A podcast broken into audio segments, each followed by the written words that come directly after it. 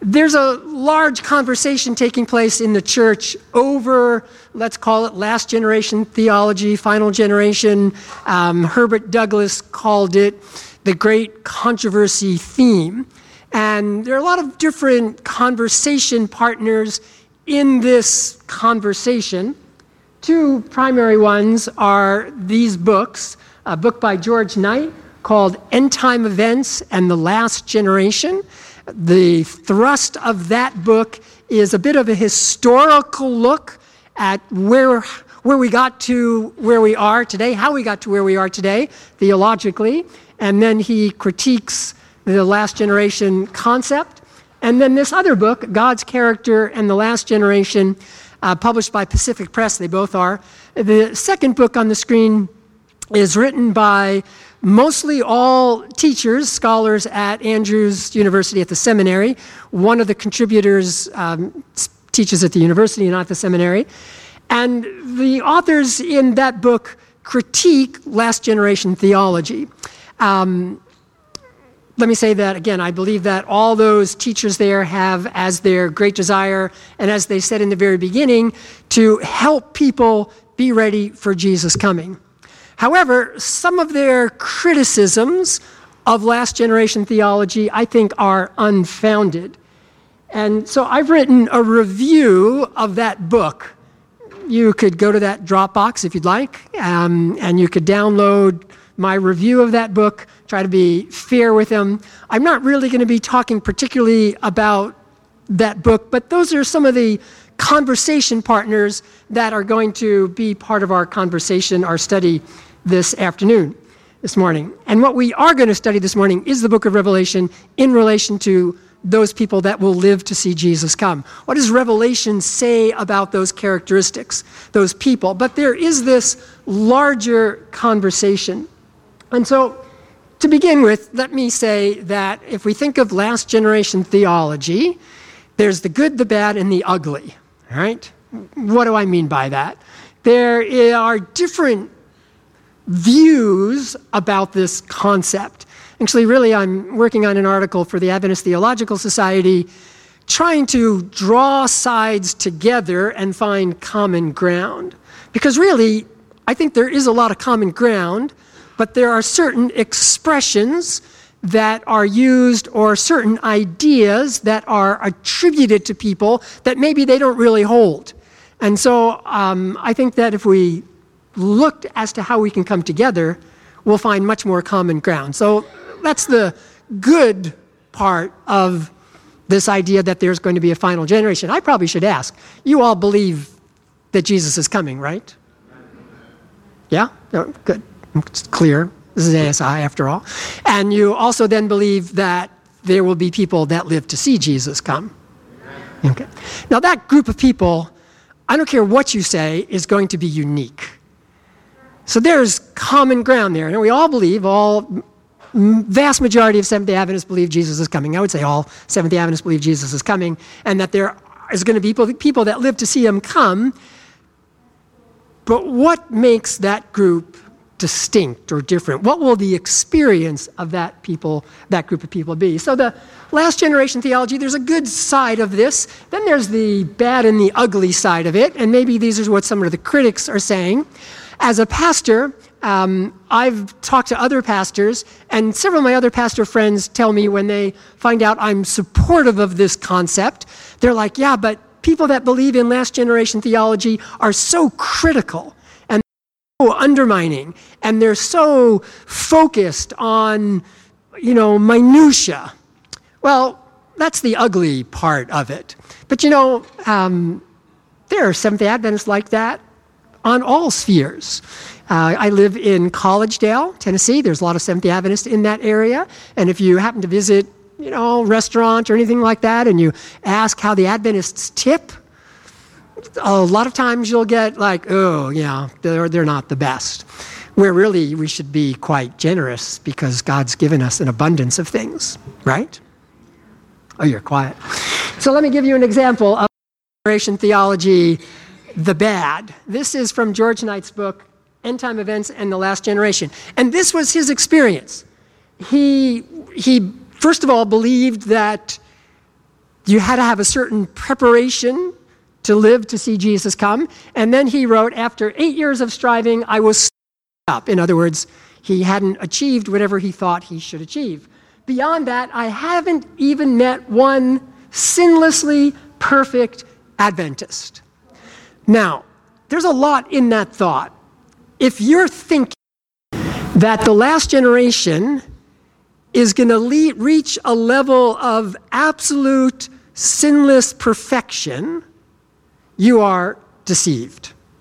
Okay? Um, the only absolute, God is absolutely perfect.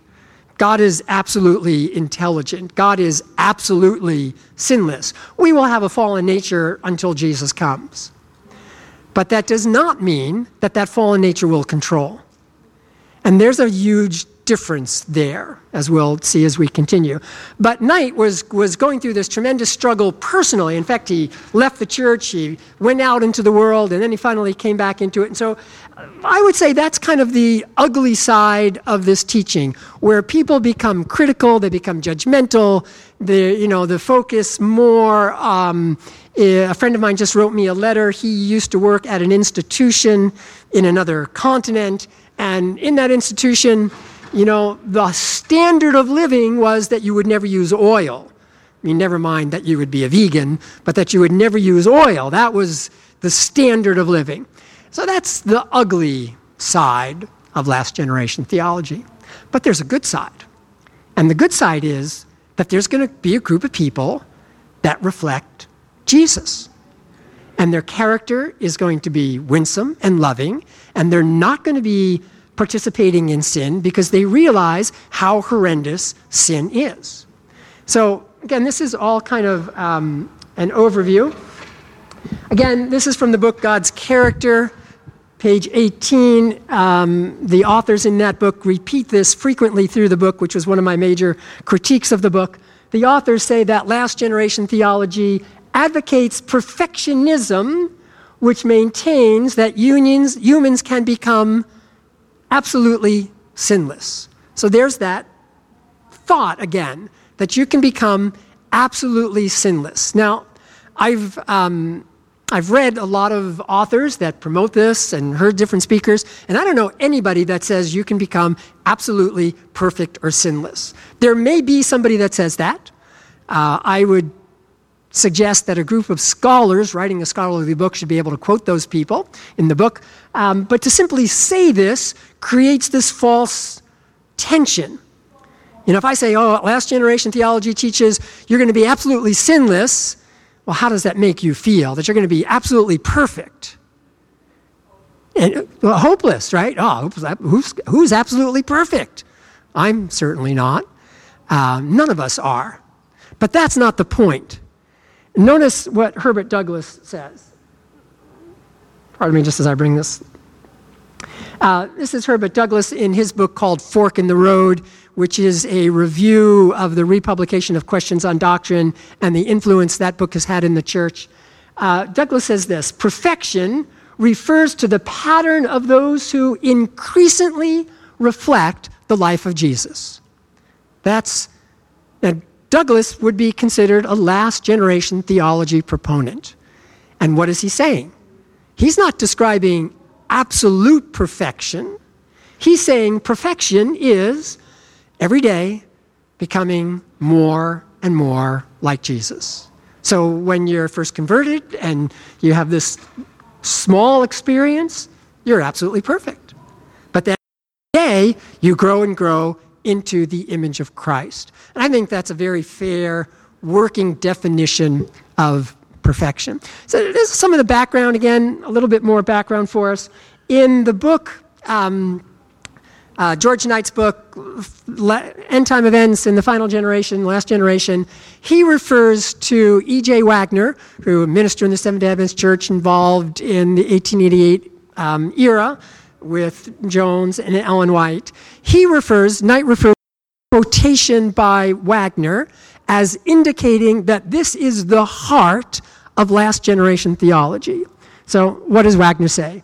Before the end comes, there must be a people on earth in whom all the fullness of God will be manifest, even as it was in Jesus of Nazareth. So, this is Waggoner's thought that before Jesus comes, the last generation is going to reflect Christ's character the way Jesus did here when he was on earth. Does that seem controversial to you? Yes or no? That's why you're here, right? Okay, well, let's keep going. Okay, uh, then Waggoner continues. This is from the Present Truth, United Kingdom, uh, 1898. He says, God will demonstrate to the world that what he did with Jesus of Nazareth, he can do with anyone who, who will yield to him. This is, this is last generation theology. This is the kernel of it, according to George Knight. And I agree with him. This is the kernel of it.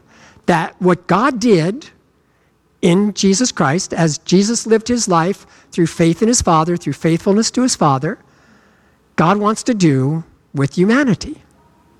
He not only wants to completely save us from the penalty of sin, but he wants to free us from the power of sin and ultimately from the presence of sin. Again, notice Waggoner's emphasis. Who's doing this? God. So this, again, is Knight's concept of what last generation theology is. And if we take this as a foundation, as a basis, I think there, we could make a pretty strong statement that there really is a connection between what Waggoner's saying here and the heart of Seventh day Adventism, which is God wants to prepare a people to live to see Jesus come and bring the sin to an end. Something has to take place.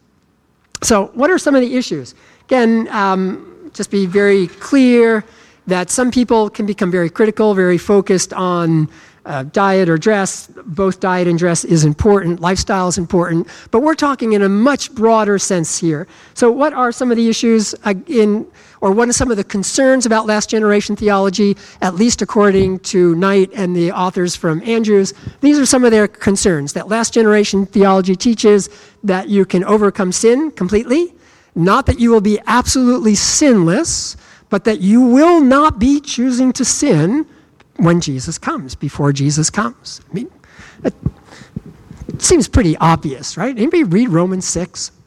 So let's continue. Some of the issues. Uh, the last generation, final generation, participates in vindicating God's character. There's a discussion on that. That justification is not simply declarative, and that Christ assumed a fallen nature. The, not all of these we're going to address today because they're not really all touched on in the book of Revelation. But these are, um, or not quite so clearly, some of the main thoughts. Uh, one other thing I need to bring out before we go to the book of Revelation is this. One of the continual critiques of those that espouse uh, last generation theology or great controversy theme or preparing for Jesus to come, we really need to think of new words to express it, perhaps. Um, so in the book of Romans, Romans chapter 3, verse 23, all have sinned and fall short of the glory of God. So all have sinned, that's a past tense. All have sinned, heirs, all have sinned. You would all agree with that, correct? Yes, all have sinned. All of us have sinned. Everybody who we meet and all fall short. That's a continuous tense. We all fall short of the glory of God. And the, then the, the remedy for that is in verse 24 being justified freely or as a gift. So justification is the gift that covers our past, all have sinned, and it covers our present because we fall short of the glory of God. And there never is a point in the human experience where we become so sanctified that we can say, I don't need justification. Is that clear? Let's, let me restate that. You know, if we think for a moment of, um, of justification as this covering, we, we are justified and we're down here and now we're growing in Christ, and I'm becoming more like Jesus, I'm becoming more sanctified. There's never a point where my sanctification goes like this and my justification goes like that. There's never a point where justification, sanctification rises to the point where I do not need justification. We always need to be covered by Christ's character and Christ's righteousness. And that's sometimes we can subtly think that, well, now I'm, I'm becoming more like Jesus, so I'm becoming less dependent. And this is one of the major critiques. But this was not a critique that you could really make against Waggoner. Notice what Waggoner says. Um, again, Present Truth, United Kingdom, 1894. Some people have the idea that there is a much higher condition for the Christian to occupy than to be justified. That is to say, that there is a higher condition for one to occupy than to be clothed within and without with the righteousness of God. That cannot be. So, you know, for Waggoner's concept, justification is the highest state we can reach. But justification transforms us as well, and we enter into the sanctification process. So we need to be very clear, clear again. We are always completely, 100% dependent on Christ, on his righteousness, on being covered by him. In fact, the 144,000, the last generation, are going to be so dependent on him that they're really going to stop committing acts of sin because they're going to be fully dependent on his righteousness. And that's a very important for us to go, go through. So let's go to the book of Revelation. So Revelation uses the word overcome 28 times, excuse me, the word overcome is used 28 times in the New Testament, and 17 of those times it's used in the book of Revelation. So when we think of the book of Revelation, it's important for us to get the big scope of the book of Revelation. The large overarching story in the book of Revelation is the great controversy. Uh, in our evangelistic series, we focus on the beast and we focus on certain aspects of it on the Sabbath, all of which are very true and important. But too frequently, we miss the larger backdrop, which is the controversy over God's character. And that backdrop is interwoven into all parts of the book of Revelation. Um, and so, very important for us. And again, this continual refrain. You know, um, we think of the letters to the seven churches, and what's each promise to the to the letter of the seven church? How is it phrased? To him that overcomes. To him that overcomes. So Revelation continually tries to call God's people out of the culture of the day. So in the first century, the call was to pull out of the culture. You know, second century, third century, 21st century, come out of the culture of the day.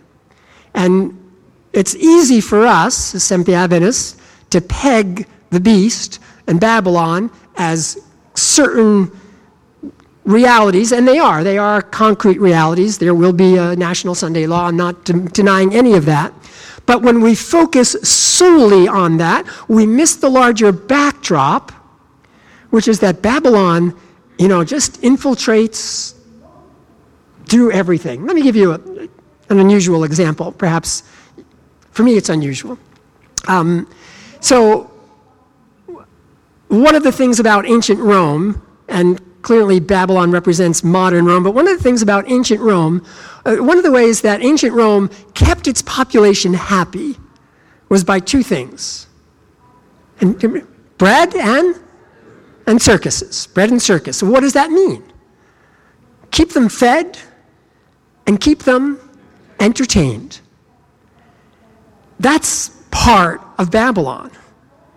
And, you know, throughout the empire, the ancient Roman Empire, you know, there was this. Um, homogenous idea wherever you went you know there was certain things that you could depend upon now i travel a lot for my work i go to lots of different parts of the world and it's amazing how similar the malls are in different parts of the world. You know bread and circuses. What can i get you to buy and how can i entertain you? And so revelation calls us out of our culture. It's a very illustration I was going to use. My wife works in a little store called the Village Market. It's in Collegedale near Southern Adventist University, and they they had this little M&M You all know what M&Ms are, right? They had this little M&M man. Um, maybe you've seen him. He's plastic. And anyway, little M&M in the store, and you buy M&Ms. I've seen that in like four different countries. You know, I've seen that in India, different, it's just like amazing. Like, here's this, this movement around the world symbolized by little M&M man. Okay, now M&Ms in Babylon, maybe I'm making a stretch, but the point is that the culture wants to keep us focused on what's here and now. And Revelation says, no, you need to be thinking about what's coming. And so let's turn to Revelation chapter 6.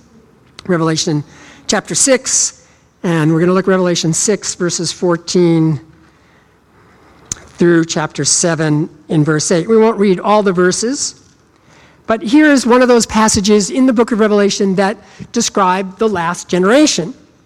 Revelation 6, um, starting in verse 14, this is the opening of the sixth seal. It really starts in verse 12, but in verse 14, it describes the sky being split like a scroll when it's rolled up. Mountains and islands are being removed from their places. Verse 15, the kings of the earth, the great men, pardon me, the commanders, the rich, the strong, the slave, the free, they all hide in the caves of the rocks. What are they hiding from? They cry out, Fall on us and hide us from the presence of him who sits on the throne and from the wrath of the Lamb. Verse 17 For the great day of their wrath has come, and who is able to stand? Clearly, this is an end time context. This is just about the coming of Jesus. This is the unfolding, unsounding, unfolding rather of the sixth um, seal on the scroll the mountains are moving. And then he sees in verse 1 of chapter 7 and I saw four angels standing at the four corners of the earth, holding back the four winds of the earth so that they would not blow on the earth or on any on the sea or on any tree. And i saw another angel ascending from the rising of the sun having the seal of the living god. And he cried out with a loud voice to the four angels to whom it was granted to harm the earth and the sea saying do not harm the earth or the sea or the trees until we have sealed the bondservants of our God on their foreheads. And then verses 4 through 8, I heard the number of those who were sealed 144,000 sealed from every tribe of the sons of Israel. And then it goes down through and it lists those different tribes. So here we are in an end time context. And our discussion really this morning is what are some of the characteristics of the last generation? There is going to be a last generation. This is a picture of the last generation. And so we look through the passage. They're described as 144,000. They're mentioned again in Revelation chapter 14 as 144,000. Certain characteristics there. Um, a little bit later on in Revelation chapter 7 is another group described as the great multitude. And one of the questions that come up is what's the relationship between the 144,000 and the great multitude? And um, there's basically two different views, two predominant views in Seventh day Adventism today. One view is that the uh, 144,000 and the great multitude are two different groups. 144,000 would be the last generation, and the great multitude would be the saved of all ages. If you read Stephen Haskell or um, Uriah Smith or a lot of other different scholars, they would argue that that's what you see here. Two different groups. Uh, 144,000 is the last generation. The great multitude is those that are saved from all ages. Another perspective is that this is the same group looking from two different directions the last generation before and then after the second coming. In other words, the 144,000 represent that group of people as the church militant, let's say, and then the great multitude represents the church triumphant. And, you know, there's a lot of discussion back and forth in our Sabbath School Quarterly, the two quarters back when we talked about the book of Revelation. Um, the author, Dr. Stefanovic, he presented this view in the Sabbath School Quarterly. And there's lots of different reasons why you could decide either one of those views. My point is, it's not really essential for our conversation because clearly the 144,000 is part of the last generation. Whether the great multitude is, well, we could discuss that and maybe debate it. But clearly, the 144,000 is the last generation. And so, what characteristics do they have? In fact, um, Stefanovic says this in the book God's Character. Uh, he says Revelation 7 concerns exclusively the end time saints who will be alive at the time of the second coming. So he thinks the 144,000 and the great multitude are the same group of people. If you disagree, that's fine. We all agree that the 144,000 is the group of people that will live to see Jesus come. Any, anybody would agree with that largely in our circle of friends. So, what are some of the characteristics? Um, again, it's important for us to realize again that salvation is always a result of Christ's death. Let's look here, Revelation chapter 7 momentarily. Revelation chapter 7, um, in verse 14. Revelation 7, verse 14, the elder speaks to John, Who are these that are clothed in white robes? And John says, I don't know, you do. And then in verse 14, the elder says to John, And he said to me, speaking about the great multitude, These are the ones who have come out of the what? Great tribulation. That's one of the reasons you could make an argument that this is the 144,000, because they come out of the great tribulation. Uh, one of the reasons you could make that argument. And they have washed their robes and made them what? White in the blood of the Lamb. So this group of people are clothed in white robes that have been made white in the blood of the Lamb. This imagery runs throughout the entire book of Revelation. We think back, for example, to Revelation chapter 3. Let's just turn there briefly. Revelation chapter 3 to the church of Sardis. In verse 4, Jesus says, In the church of Sardis, you have those who have not soiled their garments, they will walk with me in white, for they are worthy. So, this is not the last generation in Revelation chapter 3. This is Sardis. But they are clothed with what? White garments, white raiment. And the white raiment runs throughout the book of Revelation during the seven last plagues. Let's turn there. Revelation chapter 16. Revelation 16 in verse 15. This is really an amazing thought. It's in the middle of the pouring out of the seven last plagues, a admonition in the midst of this time. The probation is closed. Behold, I am coming like a thief. Blessed is the one who stays awake and keeps his clothes, so that he will not walk about naked and men will not see his shame. Again, this idea of clothing. What's the point of the imagery? They're washing their robes and they're being made white where? In the blood of the Lamb. So, all people, personal salvation is always a result of Christ's death, not our efforts. Just want to underscore that. Whether, whether you think the 144,000 and the great multitude are the same group, they're clothed in white robes. If they're different groups, the clothing throughout the book of Revelation, an important point in the book of Revelation is clothing, but the saints, they always have this white garment which is given to them through Jesus Christ and made white in the blood of the Lamb until we get to Revelation 19, which we'll get to momentarily. So um, let's go back, Revelation chapter 7, 144,000 characteristic of the 144,000, the pre- premier characteristic in Revelation chapter 7 is what? Premier characteristic. They're sealed. They're sealed.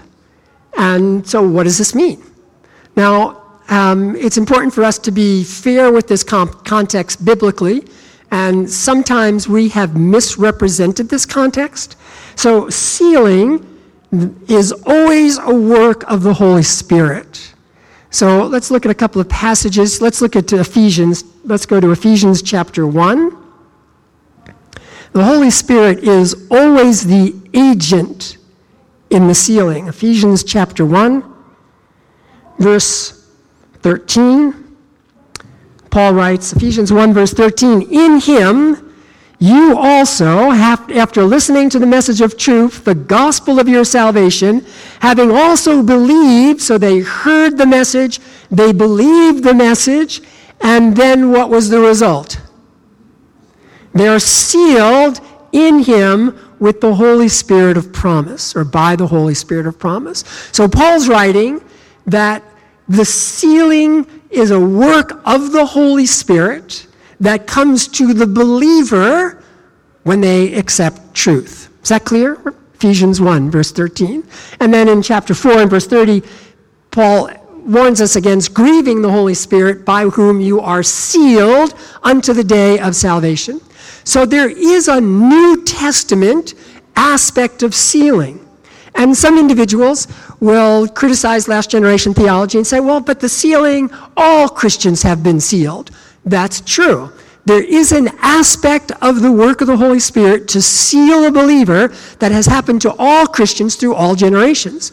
But that is not what Revelation 7 is talking about. Revelation 7 is talking about the sealing in an end time context. How do we know that? Because Revelation 7 and the seal is a direct counter image to the mark of the beast. And the mark of the beast clearly is an end time issue. So the sealing, it's true, Christians have been sealed. Christians need to be sealed. All Christians need to be sealed. But the sealing, particularly in chapter 7, is in an end time context. Um, what does the sealing represent? Here are a number of verses. Clearly, we're not going to go through each one of them. Um, Ezekiel 9, an important verse. You take a picture of the screen, look up the verses later. Ezekiel 9 shows the seal as a sign of protection. And that comes out very strongly in Revelation chapter 7. What do they need to be protected from? Well, the four angels are about to let go of the four winds, and you know, destruction's about to take place, and the end time is about to come. There are things they need to be protected from. So the seal is a sign of protection. It's also a sign of ownership.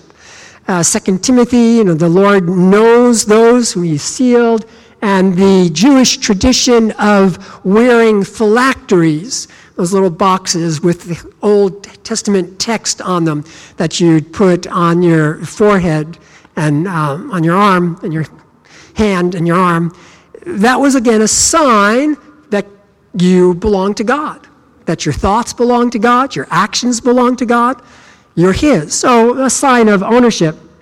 And there's uh, the seal had certain significance in first century as well. Sometimes a mercenary soldier would put a mark in his hand to show that he was for hire, similar to the mark of the beast.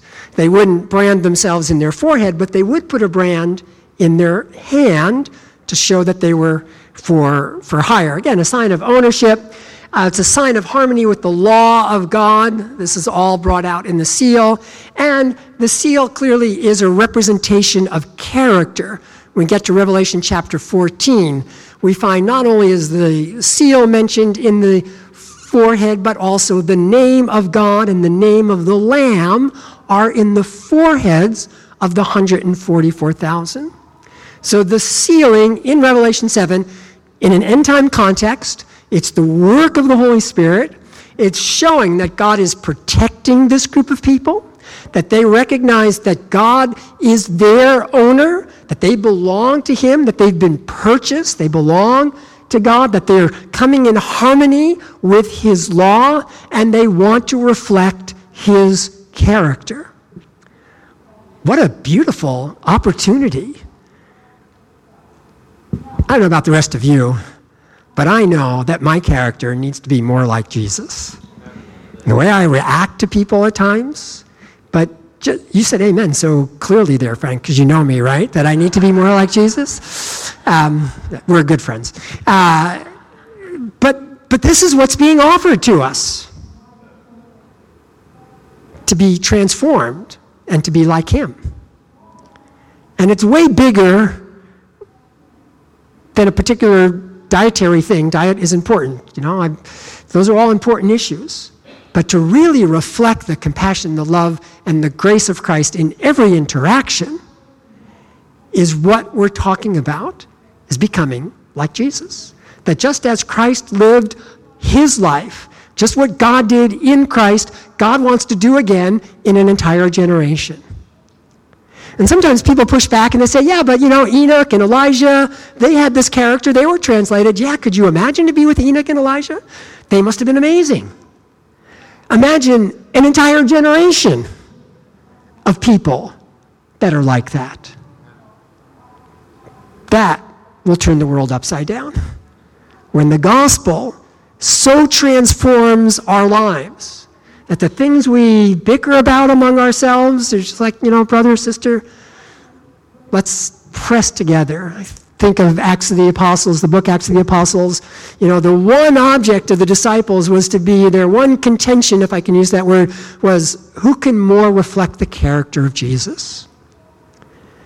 And so the sealing, this group of people are protected by God from what's about to happen. God gives the four angels power to destroy the earth, and these people are protected. Again, as I mentioned earlier, the seal is, is always seen as a counter image to the mark of the beast. This is clearly end time. So let's think about this sealing work, sealing process. Ellen White writes I also saw that many do not realize, and this is part of the burden uh, that many of us that communicate this truth with others feel is that many of us, ourselves included, do not realize what they must be in order to live in the sight of the Lord without a high priest in the sanctuary through the time of trouble. We don't realize what that's like. Now, here's a caution here, and we'll get to it as we continue our presentation. And the caution is don't think that during the time of trouble you're like on your own. The Holy Spirit is always with us. Waggoner, I think I have a quotation a little bit later, that says, We may live without a mediator during the time of trouble, but we are never without a Savior. And Jesus is always our Savior. Nevertheless, there's an experience that God wants to give to us to those people that live through the time of trouble. Many do not realize what they must be in order to live in the sight of the Lord. Those who receive the seal of living God and are protected in the time of trouble must reflect the image of Jesus fully. And must reflect it because that's part of the process of receiving the seal, is becoming more like Him. Again, uh, another quotation in early writings, page 71. Uh, she writes, Oh, uh, how many I saw in the time of trouble without a shelter they had neglected the needful preparation. And there's the drumbeat. There is a preparation that needs to take place. You're neglecting the preparation. We're comfortable with bread and circuses, and we too frequently say in our hearts, My Lord delays his coming. But he wants to wake us out of that. Not that we should live in a sense of false excitement, or tension, but in the possibilities that are before us. Therefore, they could not receive the refreshing that all must have to fit them to live in the sight of a holy God. It's early writings, page 71. Um, now is the time to prepare. There's the thought again. The seal of God will never be placed upon the forehead of an impure man or woman. And now here's another part of the tension we look at ourselves and what do we see? Impurity. And so you have two choices when you see that impurity. Three choices. What are those three choices? Well, you see the impurity, you could get discouraged. I can't do this. This is no good. This is ridiculous. God doesn't want this of me. I think that's a false track. The other thing you could say is, Lord, I am impure. Save me in spite of myself. my weak, unchristlike self. Know, that's the prayer. Mold me, raise me into a pure and holy atmosphere. And let the rich current of your love flow through my soul. Just that should be our response. Unfortunately, there's another response as we try to bury the impurity and then think that we're better than everybody else. Oh, look how impure they are. So the first and the last is the bad and the ugly. The good is, yeah, I am a mess. But Jesus Christ came to be my Savior. Have you ever read uh, the Laodicean message? Yes? Do you know if every time you read it, it says the same thing?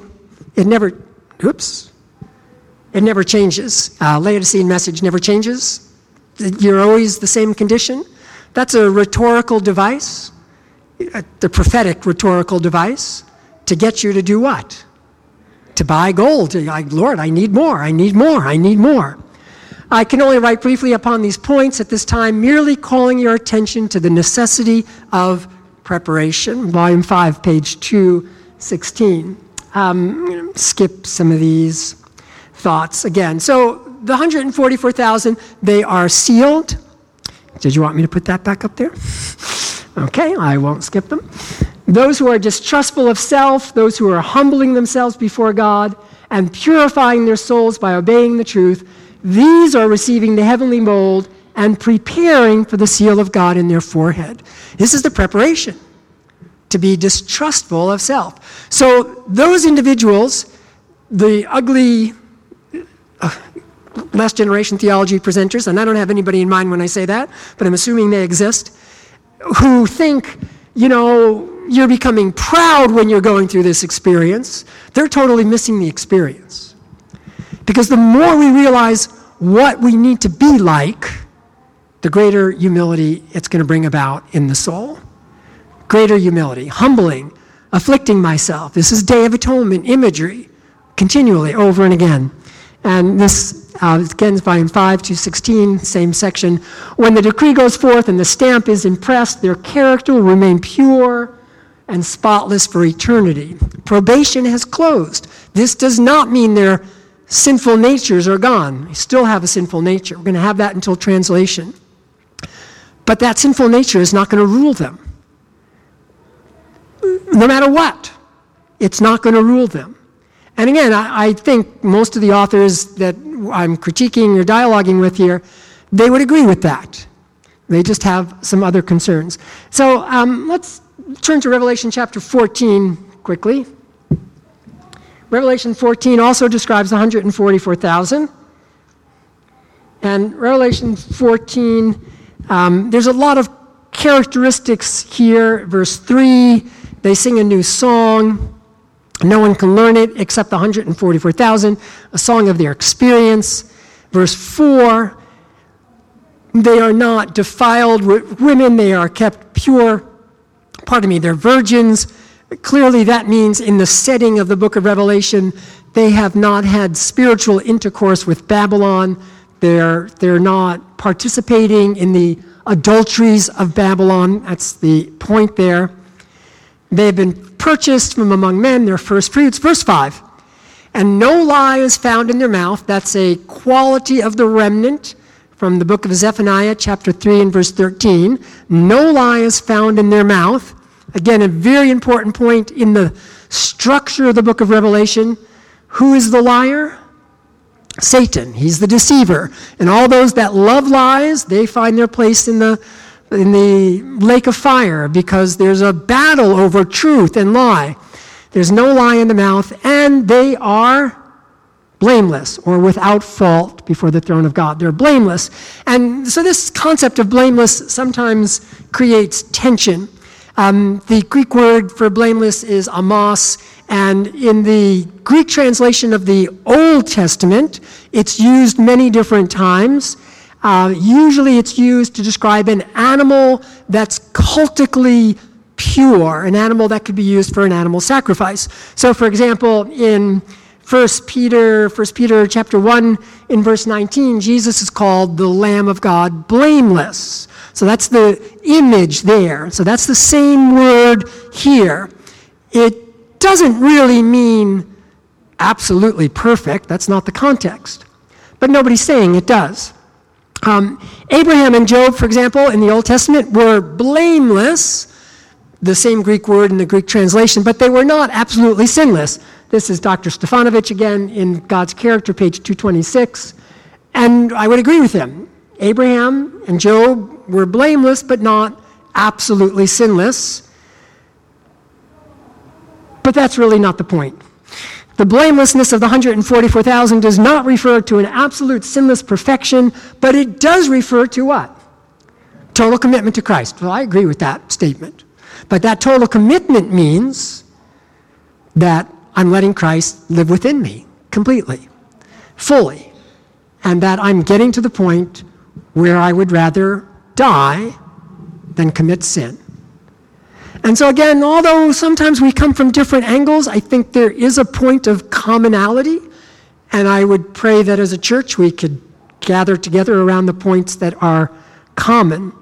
Um, so let's go next. Revelation chapter 11, verses 15 through 18, and then chapter 15. So the 144,000, they're sealed. And part of the sealing is protection. We describe that. It to seal at the end of time, an end time characteristic, it's important that they, 144,000, prepare for that by extension. If you want to be part of the 144,000, what should you be doing? You should be preparing. That's right. You know, this is part of the reason why we exist as a church is to help prepare people to live to see Jesus come. And that this controversy comes to an end. And it's way bigger than just you or me. So, Revelation 11, um, 15 through 18 describes the seventh sounding of the seventh angel. And there's different views as to when this takes place. Let me share with you my view. Um, my understanding of chapter 11, verse 15 uh, the sounding of the seventh angel is that this is right toward the very end. Why do I think that? Well, notice what it says. Revelation 11, 15. The seventh angel sounded. There are loud voices in heaven. This is um, kind of a chorus in heaven. And it says, The kingdom of the world has become the kingdom of our Lord and of his Christ and he will reign forever. So, this is a point in the story in Revelation, the great controversy from Revelation's perspective, when God is now reigning. The kingdom of the world has become the kingdom of our Lord. Verse 16 24 elders sit on their thrones, they fall on their faces. Verse 17 We give you thanks, O Lord God, the Almighty, who were excuse me, who are and who were, because you have taken your great power and reigned. A better translation would be, and have begun to reign. Now, that raises all sorts of questions for us. God's on his throne, and from the beginning of the book of Revelation, how could we say he's beginning to reign here in the, in the book of Revelation? Um, just in brief summary, again, Revelation is the story of the great controversy. And the great controversy began in heaven. And there needs to be a universal closure to the great controversy. Now, ultimately, that doesn't happen until the end of the thousand years, when the wicked as well can see the closure of it. But there's still all these events that are taking place. Here in this part of the book of Revelation, God is initiating his reign. Verse 18. The nations were what? Angry, and what happens? Your wrath has come. So, this is a beginning, what we would often call the time of trouble, pouring out of the seven last plagues. And so, let's turn to chapter 15, again, just by interests of time. Revelation 15 again describes this wrath in verse 1.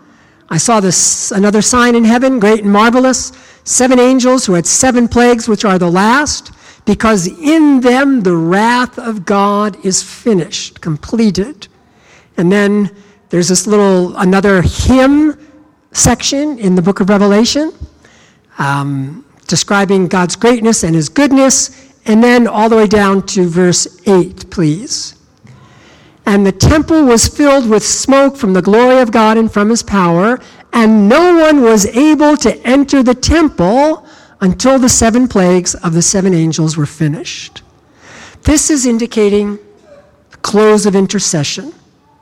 So the 145,000, they're sealed, they're protected from this time of wrath and trouble. But during this time, there's no mediation. The entrance into the temple of heaven is closed. No man can enter into the temple until this is finished. This indicates the close of probation, pouring out of the seven last plagues, beginning of the time of trouble. It's an end point for mediation and intercession. What does that mean? Well, it means two things. On one hand, there is no longer any restraint on the wicked. There's no longer any restraint on Satan. He is fully free to do whatever he wants. And in a very literal sense, all hell breaks loose on this earth. He's totally free to bring destruction. So there's no restraint on Satan. So that's one aspect of this no intercessor, no mediator. The other aspect is God's people are sealed. They don't need intercession any longer. They're no longer confessing. That does not mean they're not dependent on Christ's righteousness. Is that clear? They are dependent on it. They're continually dependent on Him, always. But here's this distinction no mediation. The wicked have full, Satan has full control of the wicked, and the righteous, they're sealed. What are they feeling? Phew, I'm so glad I made it. No way. You know, they're self distrustful, they're anxious, they're weak. They're still reading Revelation 3 that still says the same thing. You know? That's what they're feeling. So, but the last generation, this is what they go through. So let's look here. Um, uh, this is General Conference Bulletin. This is Waggoner, 1891. We make the same mistake regarding the time after probation is closed. We think that because there will be no mediator then, that we will stand in our own strength. Because we will be without sin, and when he says we will be without sin, let's at least be generous with him and understand what he's saying. We will be without sinning. He's not meaning we will not have a sinful nature. That's not his point. Oops. Huh? We shall need no mediator, but we shall need a savior every moment. You notice the difference. So here's a clear distinction. Can the wicked have full control? Satan has full control of the wicked, but and there's no more mediation, there's no more intercession because God's people have stopped committing acts of sin. They stopped sinning. They are without sin in Waggoner's setting here, context. But they always need Jesus as a Savior. And this is vitally important for us. Um, and so, what does Ellen White say about this group of people? Um, great controversy, 623. Not even by a thought could our Savior be brought to yield to the power of temptation. He had kept his Father's commandments, and there was no sin in him that Satan could use to his advantage. No sin in him. What does that mean? Know, um, the nature of sin is a broad conversation that needs to be had more fully in our church, different understanding of it, different understandings of it. But in this context, it's very clear what she means there's no sin in him. What is she saying? There's nothing uh, not even by a thought could he be what? Brought to yield. There's no sin in him. What does she mean? He's not responding. That's very clear. Then she says, quite plainly, this is the condition in which those must be found who will stand in the time of trouble. They've got a mediator, they have a savior, they're depending on him, but they are no longer responding to sin. They still have a sinful nature. They are still going to feel totally corrupt. In fact, there's a quotation Ellen White uh, brings out that as they go through this period of time, it, it actually purifies them, even though they're not sinning. Amazing thought. We were just little children. Um, this is from the book Sin and Salvation. This is George Knight's book, Sin and Salvation. Notice what he says. Perfectly producing the character of Christ means moving away from Pharisaic, perfectionistic schemes that focused inward on my own self improvement and toward losing myself in service for others. Oh, I like that.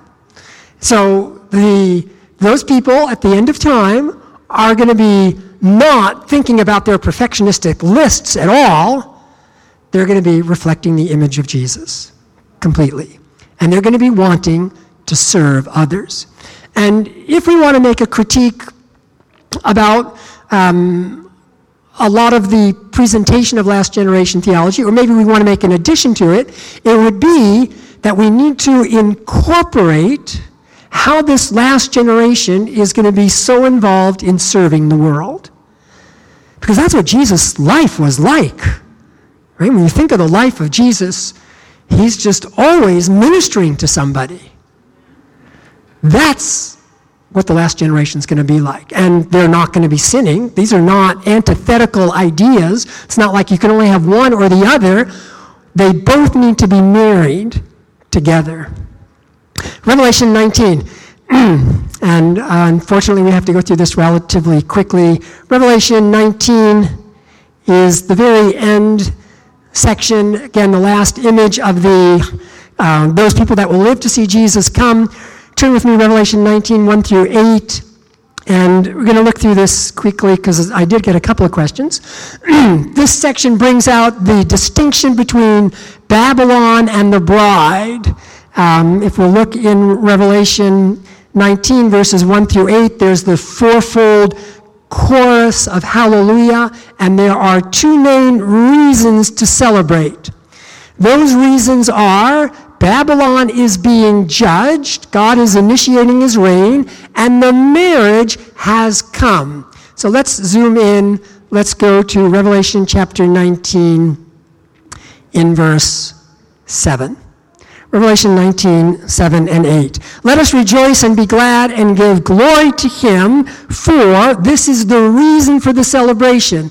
This is the cause for the song because for the marriage of the Lamb has come, and his bride has what? Made herself ready. As much as it's true that salvation is never apart or based on our works, the Greek in this passage is very clear and almost could be translated, she made herself ready by herself. Or she made herself ready. There is a cooperative aspect of the church in the plan of salvation. Salvation is 100% dependent on Christ and his righteousness. But he's not going to force it down our throats. And That's why all the appeals in the book of Revelation. And then it goes on to say, in verse 8, and it was given to her. What was given to her? What's given to her? Fine linen. That's not what the verse says. Sorry. What is given to her? It was given to her to clothe herself or to be clothed in fine linen. In other words, what's given to her is the opportunity to be clothed with the fine linen. Revelation 19:8. It's a very important point. This is the marriage of the Lamb. This is almost was one of the high points in the unfolding story in the book of Revelation. You know, the heavenly council is clear on the great controversy. The unfallen angels are clear on the great controversy. Is God's church clear on the great controversy? There comes a point in the unfolding the story in the great in the book of Revelation that the church says, "I'm ready for the marriage." That is the experience of the last generation. They're clothed, they want to be with the bride, They realize they do not want to be on Satan's side. They want to be free from the control of sin. They're choosing to surrender to Him. Um, uh, it is only when the church has the will to be faithful to God, this is from the perspective of the book of Revelation, that God is declared to be sovereign. And so this is from the storyline of Revelation, if you will. So, um, we still have much more material, but I did get a couple of um, texts. So I'm going to stop right here and take some of the questions that some of you sent me. Is that okay? You have a question, but yes, sir. Um, that's that's for me. It's actually not. So, um, so I wrote a book called Revelations Hymns, and it's in there. Okay. Okay. Let's see. A couple of questions. I listened to you talk you gave on Audioverse in which you shared how Job's faithfulness contributed to God's vindication. Could you expound on that? Thank you. Yes, so one of the critiques of last generation theology by the, the book God's Character is that um, the last generation contributes to God's vindication. And the argument is Christ fully vindicated God at the cross. I agree with that 100%. Christ fully vindicated God on the cross. At the end of the thousand years, there is another vindication where the wicked and all the universe and everybody says, you know, the throne, Revelation 20, verse 11, a beautiful verse. You know, I saw the great white throne and him who sat on it, from whose presence earth and heaven had fled away. The image in the verse is that the only thing you see is the throne. That's the picture there. That's the power of the, the words. So the focus is the throne, and at that point, there's a final vindication. But God's people contribute to the vindication. How did Job do that? Job contributed to God's vindication by being faithful, by not denying God. We see the same thing in the book of Zechariah. And Ellen White's very clear. Um, uh, I have a couple of quotations. I'm going to end with that one, so I'll leave it there. But there's a couple of quotations, Desire of Ages, and many other places, in which Ellen White clearly states that the um, God's people at the end, that God's character is dependent, the vindication of God's character is dependent on the perfection of his people. That was a rough paraphrase. I don't know if you know that, Norm, where that's in Desire of Ages off the top of your head. But what? Page 671. Thank you. Desire of Ages 671. So uh, Job participated in that vindication by being faithful to God. Was I talking about Jacob's point at the, Jacob's time of trouble at that point? I wasn't really making a distinction between Jacob's time of trouble and the time of trouble uh, when the questioner wrote that. I was really subsuming it into the larger context of the time of trouble. Okay, I guess that was it, question wise. All those other annoying texts were about meetings. Yes, ma'am. She's saying her concern is about the final generation feeling very unworthy. So let's look at this. This is the final generation. Uh, again, this is uh, from writings of Ellen White. As they review their past, their hopes sink. who are these people? This is the 144,000. These people are sealed. These people are secure for eternity. As they review their past, their hopes sink. Well, why? You're looking in the wrong place. Don't look at your past. We will, obviously. For in their whole lives they can see little good. They are fully conscious of their weakness and unworthiness. Satan hopes so destroy their faith that they will yield to his temptations and turn from their allegiance to God. So Satan wants to destroy this faith. So the experience of the 144,000 in the final generation is a battle of faith in Christ's righteousness and in Christ's character.